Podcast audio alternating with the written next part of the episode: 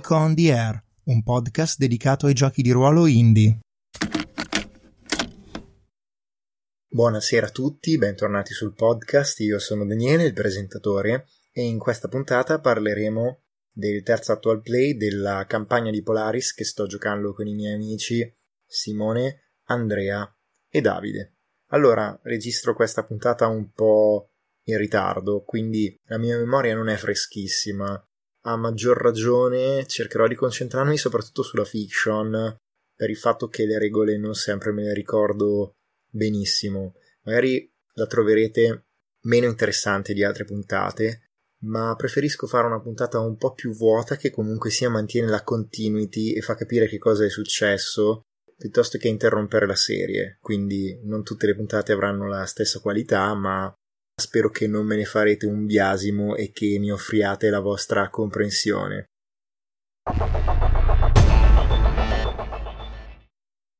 Allora, nella prima scena c'era Aldanab, il mio cavaliere, che va dai Caos Australis per fondamentalmente cercare di ricucire questa faida che logora la famiglia dei Caos divisa tra Caos Borealis, Caos Australis e Caos Media. Io sono l'ultimo erede dei Caos Borealis e vado dai Caos Australis appunto per chiedergli cosa posso fare per dimostrarvi che è mia intenzione chiudere questa faida come ho giurato a mio padre.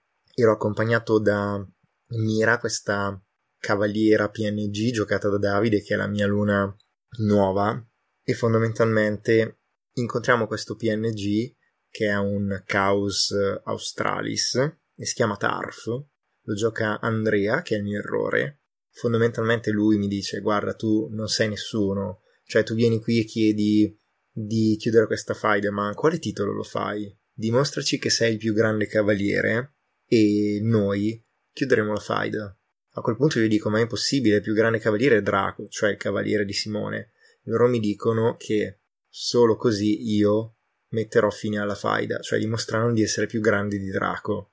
A quel punto io praticamente lascio il palazzo e Davide descrive che ci sono delle strane ombre che si annidano tra le colonne. La cosa non va avanti, la scena si chiude lì. Se non ricordo male ho tirato per esperienza, dubbio, e credo di aver fatto esperienza proprio. Sì, sono quasi sicuro di aver tirato su il mio ghiaccio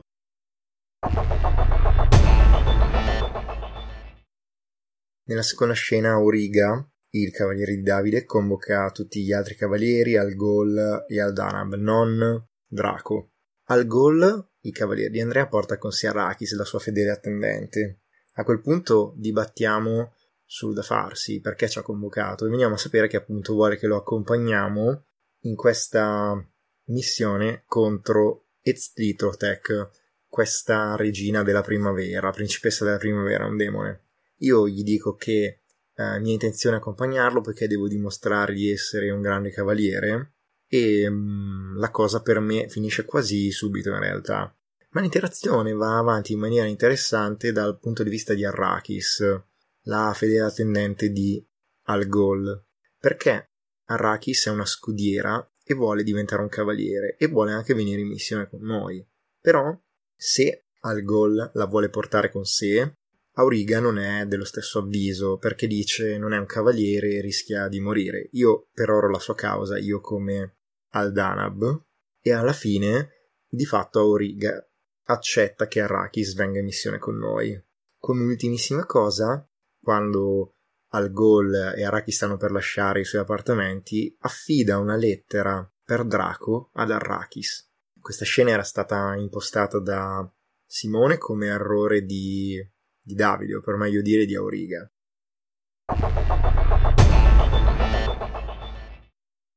Subito dopo la scena invece viene impostata da Davide come errore di Draco, il cavaliere di Simone, e praticamente imposta questa scena in cui Arachis porta la lettera a Draco e gli chiede di partecipare alla missione con loro.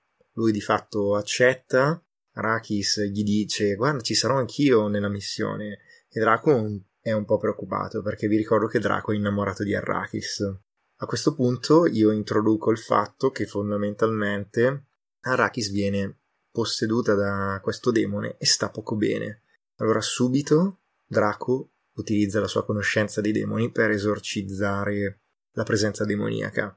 Tuttavia, quando Arrakis si riprende, Arrakis è innamorata di Auriga, o perlomeno un debole, lo vedremo meglio, ma è una cosa del genere.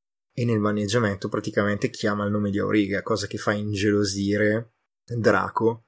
La scena si chiude e a fine scena lui fondamentalmente tira esperienza per avere questo odio e risentimento nei confronti di Auriga che in qualche modo ha il cuore di Arrakis.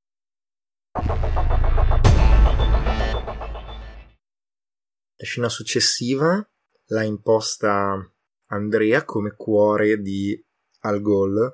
Stanno praticamente preparandosi per partire per la missione, si trova su quattro lati la sua cavalcatura ed è insieme ad Arrakis dopo che si è salvata quella notte dalla possessione demoniaca. Arrakis le palesa di nuovo tutti i dubbi che ha riguardo alla morte dei dodici cavalieri loro compagni, che sono morti appunto per garantire che loro potessero domare quattro alati, così come è preoccupata per il fatto di essere stata posseduta dai demoni. A quel punto fondamentalmente succede che Al Ghul ha questa visione nella quale si trova in mezzo ai dodici cavalieri che sono morti durante la spedizione appunto per domare quattro alati, c'è Arrakis morta tra di essi, c'è un cavaliere supplice in ginocchio che la prega di risparmiare la vita e lei ha la netta impressione di avere le sembianze di Ezlitotech. Qui una cosa interessante, io praticamente ho preso a casaccio dal cosmo di Al Ghul il nome di Tianche, che è il nostro tema del fatto che ci unisce in questa storia, e praticamente ho dichiarato che era il fratello di Arrakis, per cui Al Ghul si riprende da questa sua visione, ovviamente è preoccupata, e la scena insomma si chiude poco dopo non mi ricordo se ha tirato esperienza, ma ho, mm, ho impressione che l'abbia tirata. Dopodiché c'è la quinta scena.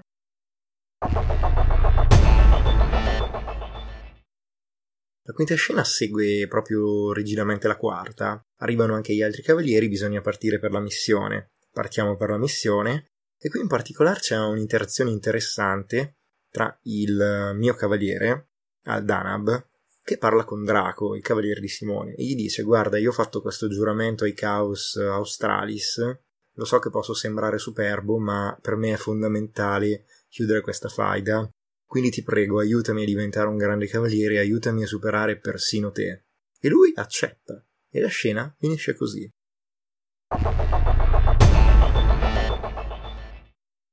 Dopodiché c'è la sesta e ultima scena. Questa è un po' più complicata. Di fatto abbiamo marciato oramai per cercare Ezlitotech eh, nelle distese ghiacciate, quando fondamentalmente ci accampiamo per riposare. A quel punto veniamo attaccati da dei demoni. In particolare tutti difendiamo i nostri compagni, veniamo in parte separati, combattiamo a due a due, ma a un certo punto un demone a forma di scorpione praticamente punge Arrakis lasciandole in fin di vita. Qui grazie a un conflitto fondamentalmente Davide riesce ad ottenere che in realtà lui questa cosa l'abbia sognata e si risvegli da un sogno e vede praticamente Arrakis che dorme vicino ad Algol, il cavaliere che serve. Algol è di guardia, lo vede corrucciato e gli chiede ma c'è qualcosa che ti turba? E lui le racconta del sogno che ha fatto e Algol conclude dicendo sono i tranelli che Zelitotech mette in atto per ingannarci. Anche qui sono quasi sicuro che Auriga abbia segnato esperienza e la nostra sessione appunto si chiude dopo questa sesta scena.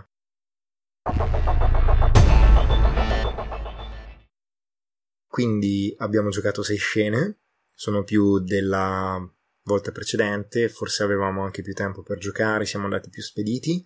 Una cosa che sto notando è che, nonostante non stiamo ingranando fortissimo, Devo dire che comunque sia l'esperienza la tiriamo, i nostri cavalieri si stanno avviando pian piano verso la corruzione, stanno diventando sempre meno zelanti e quindi sempre più vicini a diventare dei veterani. Per ora il gioco ci sta piacendo, ci stiamo ancora prendendo le misure e sono convinto che nelle prossime sessioni, insomma, cominceremo veramente a fare cose esplosive. Anche se Qui la cosa veramente interessante sono le interazioni tra i personaggi, a volte sono molto sottili, siamo tutti in qualche modo legati l'uno all'altro, la mia paura come giocatore è quella che, essendo in missione assieme, in questo momento rischiamo di avere troppe scene assieme e forse questo non renderà facile, forse neanche tanto bello giocare delle scene nelle quali siamo veramente tutti assieme come un centipede umano, ma penso che lo potranno dire solo le prossime sessioni se questo avverrà. In ogni caso spero che questo resoconto, nonostante sia stato quasi solo di fiction, vi sia piaciuto. Vi saluto e vi rimando alla prossima puntata.